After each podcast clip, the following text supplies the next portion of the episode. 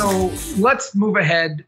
And, uh, you know, I, I read today that there are one hundred sixty-three different vaccines that are being proposed. And, uh, and hopefully, you know, knock on wood, one or two of them are going to work. But let, let's assume they do. And we're looking at next year that there's some vaccine in the work and, you know, and, and, and the antibodies stick with us and everything else. What, what's the retail market going to look like? I mean, you know, as we mentioned, one of the biggest expenses for a retail company is rent. Are they going to need the footprint they need, I, I, assuming people go back? Right.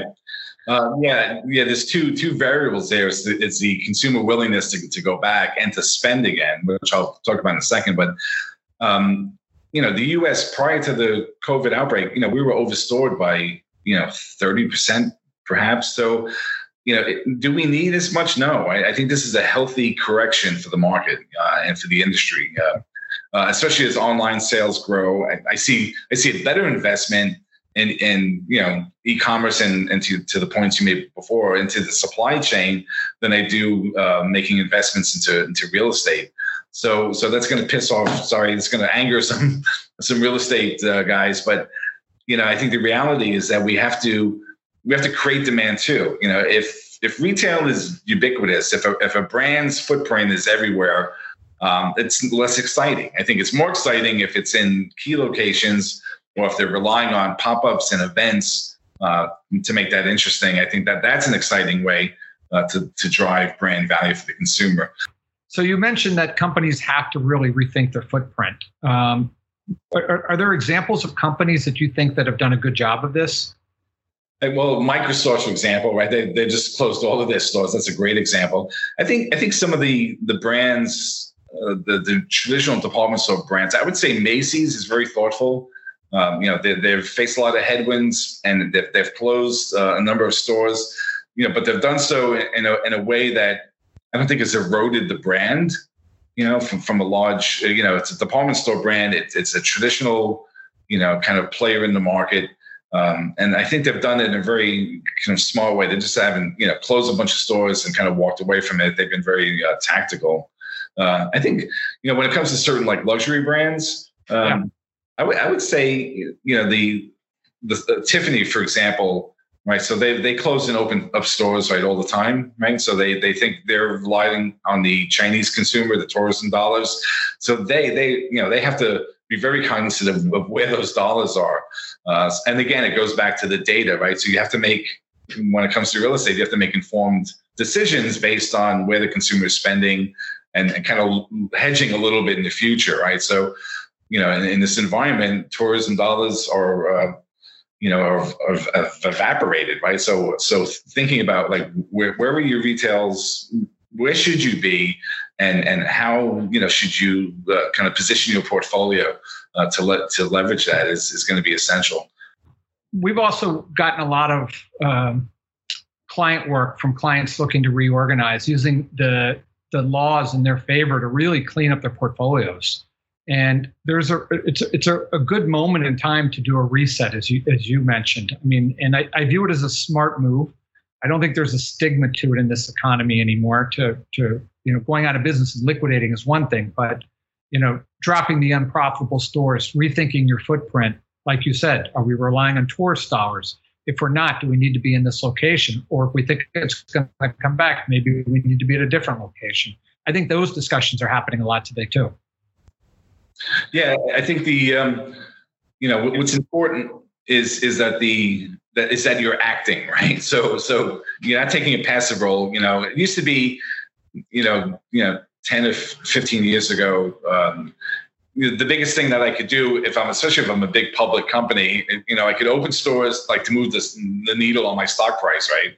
I could move, I could open up stores, I could close stores, I could hire people, get rid of people. I, you know, really didn't have a lot to to leverage as, right. as far as like you know moving my stock. So, so it, now it's a lot more nu- nuanced, and I think Wall Street is getting it. I think they they get the picture. Uh, especially if you look at what, you know, some of the brands now, I, I think uh, to take a company like Ulta Beauty, right? They have, you know, some analysts, have, they have a price target of over two hundred dollars uh, and, and, a, and a buy, you know, strong buy rating or market perform rating on the stock. That, that to me, in this environment, that means that they're paying attention and they're being very smart And we have a lot of private equities that that come to us. And, and now is the time to buy, too. You have people that are just tired, and this was the last straw. And you have some very, very strong brands that they just don't have the desire to continue to fight these battles, that um, it, it's a really good moment to to actually acquire um, famous brands, including. Right. Uh, you know, le- legacy brands, like I said before, you know, you may burn a bridge, or you may, you know, kind of fade out in the end, but there's there's no reason why you can't reinvigorate that, bring it back in, in a way that's compelling. Uh, or especially, you know, for the right price point. Right, exactly. Right. So, you know, I, I think this, you know, especially with the, the, this whole movement, you know, the direct to consumer, the the idea, which, you know, when we when we talk about the direct to consumer market, you know, it's not just about a brand selling to the consumer online or or via a store. It's it's about a relationship that the brand has developed with the consumer, and I, I think you take any brand. Uh, whether it's a legacy brand or a new brand, as long as it has a narrative uh, behind it, and and that, and then you use the data to kind of uh, feed that consumer and develop that relationship, you know, it's it's a winning uh, it's a winning combination. So so I have a lot of hope. I think you're right. There's a lot of opportunity in the market right now. So in in this post-vaccine world, do you think that um, wholesale is a better bet, or really setting up your own boutique still is a better bet? Yeah, I, I think, yeah, there's a lot of opportunities with, with um, you know, kind of doing it and going at it uh, via a whole wholesale model. I, I still, you know, this, despite, you know, the reorganization of department stores and, you know, the uh, kind of, let's call it the, the, the mall, the, the reconfiguration of, of the mall, um, you know, if you own, you know, if you have that brand and, and you, you know, there's definitely opportunity to wholesale it. Again, you know, we have to make sure that your supply chain is right. You know, you know that your lead times, you know, are, are are reasonable, and then you're working with the right, you know, strategic partners. But I, I still see it as being, you know, kind of robust um, opportunity. Yeah, I see the wholesale market is really strong too. I did read an article recently where they were saying nobody really wants to go into those big department stores, but I disagree with that. You know, when you're going to have a harder time, you know, finding the stores in the future as people close their their or narrow their footprints. You're going to want to go to, you know, a big department store that carries the brands that you're looking for, so you get them all in one place. So I do see that as a real viable option in the future. Or, or even, you know, I was, I was thinking about, um, you know, the experience, the, the pop-up experience.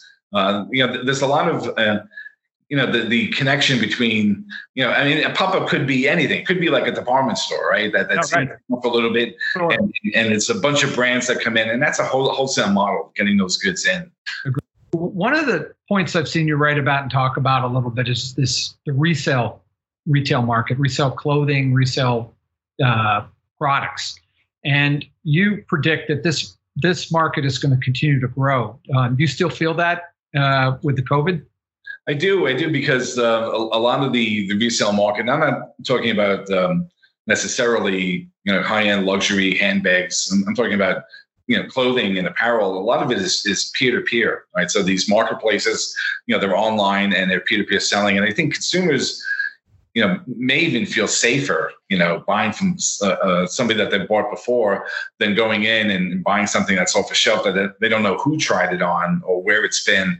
Um, so, and it's also a sustainable model. And I think that that's not going anywhere. Going back to the wholesale model, I think you need both, right? If if the consumer is making that mix and match choice and, and buying, you know, a, a vintage pair of, of, you know, five oh one Levi jeans and pairing with a new product or a new handbag or a new belt, you, you got to have that offering, and you, you need that. So it, although it, you know, it's, it's, it's a big business, and, and it's taken a lot of share from, uh, from department stores. I think it's an important part and still evolving. Thanks again for joining us for another version of Fashion Council.